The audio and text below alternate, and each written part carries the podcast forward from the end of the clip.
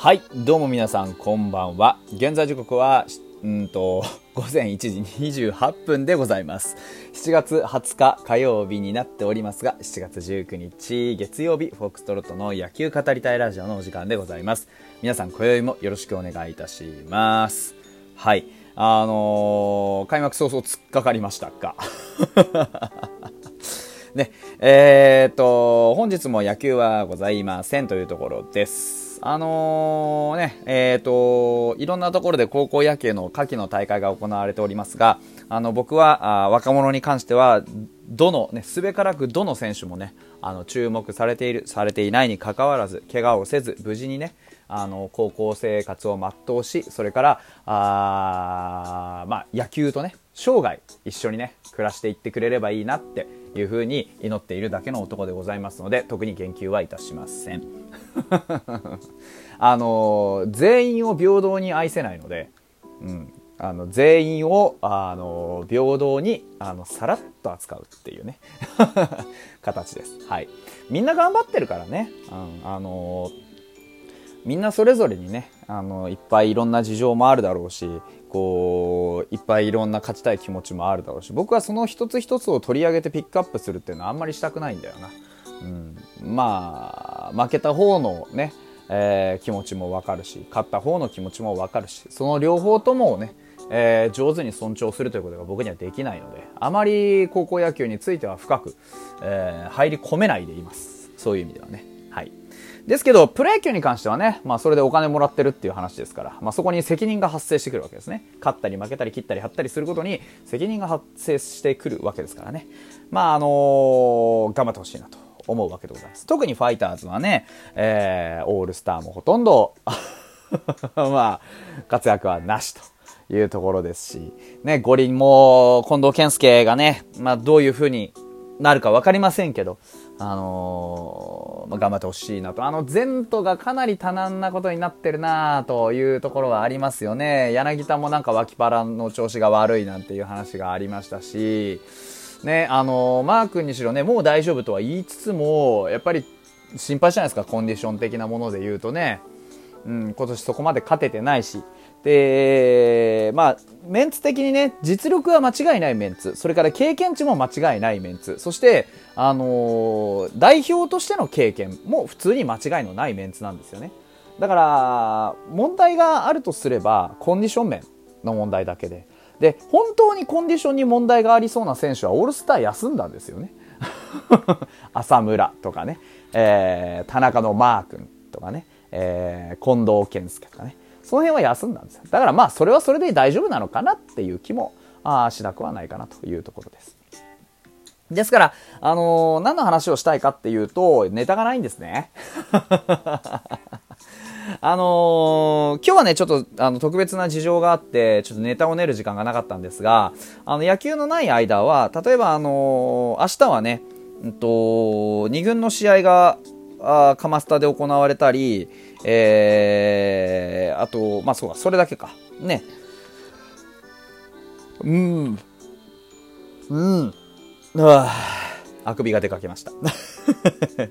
ね。えーと、いろんなところでそのエキシビジョンマッチっていうのが行われたりするんで、その結果を振り返ったりしながら喋っていくのと同時に、お便りが送られてくればお便りについてのお話、それからそれ以外であれば、あ選手語りをね、コツコツ進めていきたいなというふうに思っておりますので、えー皆さんもぜひ、あのーね、ファイターズの公式戦はあまりございませんが、あのその中でもね例えばあの選手のああいう特徴について聞きたいとかねいろんなあの深い話でも浅い話でも何でもいいんでお待ちしておりますよ。はい、えー、というわけで今日もお便り読んでいきたいなというふうに思います。こちら匿名さんです。ありがとうございます。エキシビジョンバッチにエキシビジョンマッチに 2軍から若手を昇格テスト決まっていたことなんでしょうけどワクワクしますねそこに選ばれるために結果を出し与えられたところで結果を出し信頼をもらい自信につなげ維持させるできなければルーキーや後輩に居場所をもぎ取られた選手は奪い返す気持ちで向かっていってほしいですね。当然そう思ってますよね。とえー球場続きで引退とまで噂された白鵬の全勝優勝、あれを見てより一層奮起した選手もいるはず。チャンスを逃すな。掴んだら手放すな。キュン、ゴー君、上原君、決めろと。いうところで、えー、お便りいただきました。あのー、ちょっとね、方々で、あのー、品がねえんじゃねえかというふうに白鵬も言われたりしています。で、受け取り方は人それぞれなんで僕は何も言いませんが、あの執念というものを見せたということに関しては間違いのないことだと思います。ですから、ね、自分の身体がかかったり、その、まあね、スポーツ、競技の人生が終わったりするかもしれないっていう土壇場のところで自分の中にどういうエネルギーを持っていくことができるかっていう、そういうことに関しては間違いなく参考になると思いますね。ですから、あの、体裁がどうとか言ってらんないんですね。栗山監督もそういう旨の発言は特にあのよくしていると思います。いわゆる泥だらけに、泥だらけになってやるとかね。一からやるとか、きちんとやるっていうことはそういうことですよね。うん。きちんとっていうのは格好つけてとか、綺麗という意味ではないです。あの、結果を出すために必要なことを必要な分以上にやるというのをきちんとやるというふうに多分栗山監督が捉えて話をしているはずです。ですから栗山監督が一番今、あのワクワクしてるかもしれないですよね。うん、あの今の状況って、まあ、ファイターズが数年来望んでいたレギュラー争いなんですよ。で2016年以降のファイターズっていうのはレギュラー争いって実はほとんど発生してなかったんですよね。あの僕がよくね、えー、挙げる5人、えっ、ー、と、中田、近藤、春樹、太田。ふぅ。時間が時間なんですいませんね。これ本当に大変失礼しました。あと、鍋量ね。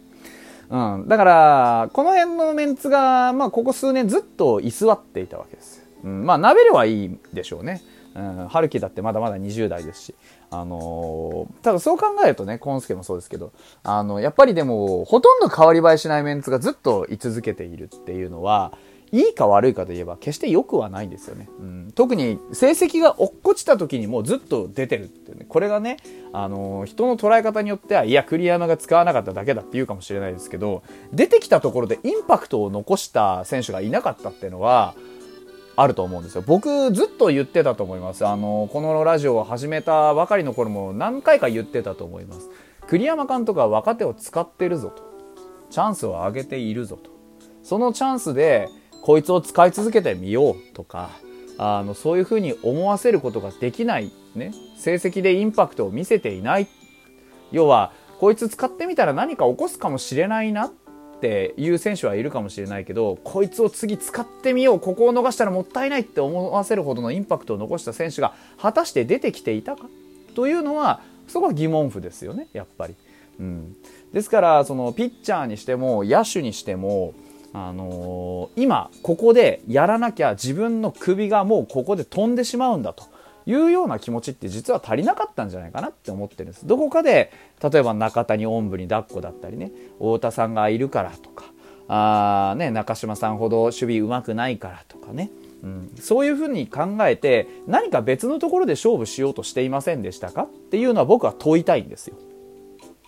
うん、ですから今こうやって苦しんでいるファイターズっていうのは僕は実は一番待ち望んでいた状況なんじゃないか、まあ、成績はともかくね。成績はともかくファイターズが今こうやって、えー、若い選手がいっぱいね出てきてで何て言うんだろううんとまあ競争がね実際に起こっているというところを考えるとこれは本当にねあのー、待ち望んでいたものだと思うんです。ですから実際のところはあのー、こういう競争そしてえー、選手のレベルアップ底上げっていうのはもうそこかしこで行われるべきだしそこかしこで行われないチームはだんだんとやっぱり衰弱していくんだなっていうのはここ数年来のファイターズを見てればよくわかることですよね。うん、ですから、あのー、中田がね早く帰ってきてほしいっていうのは確かにあります、うん、もちろん。ですけど、あのー、中田がね、えー、いなくてもなんとかなるよっていうところまで上がってくることができればまあファイターズはもう大丈夫だと言えるでしょうし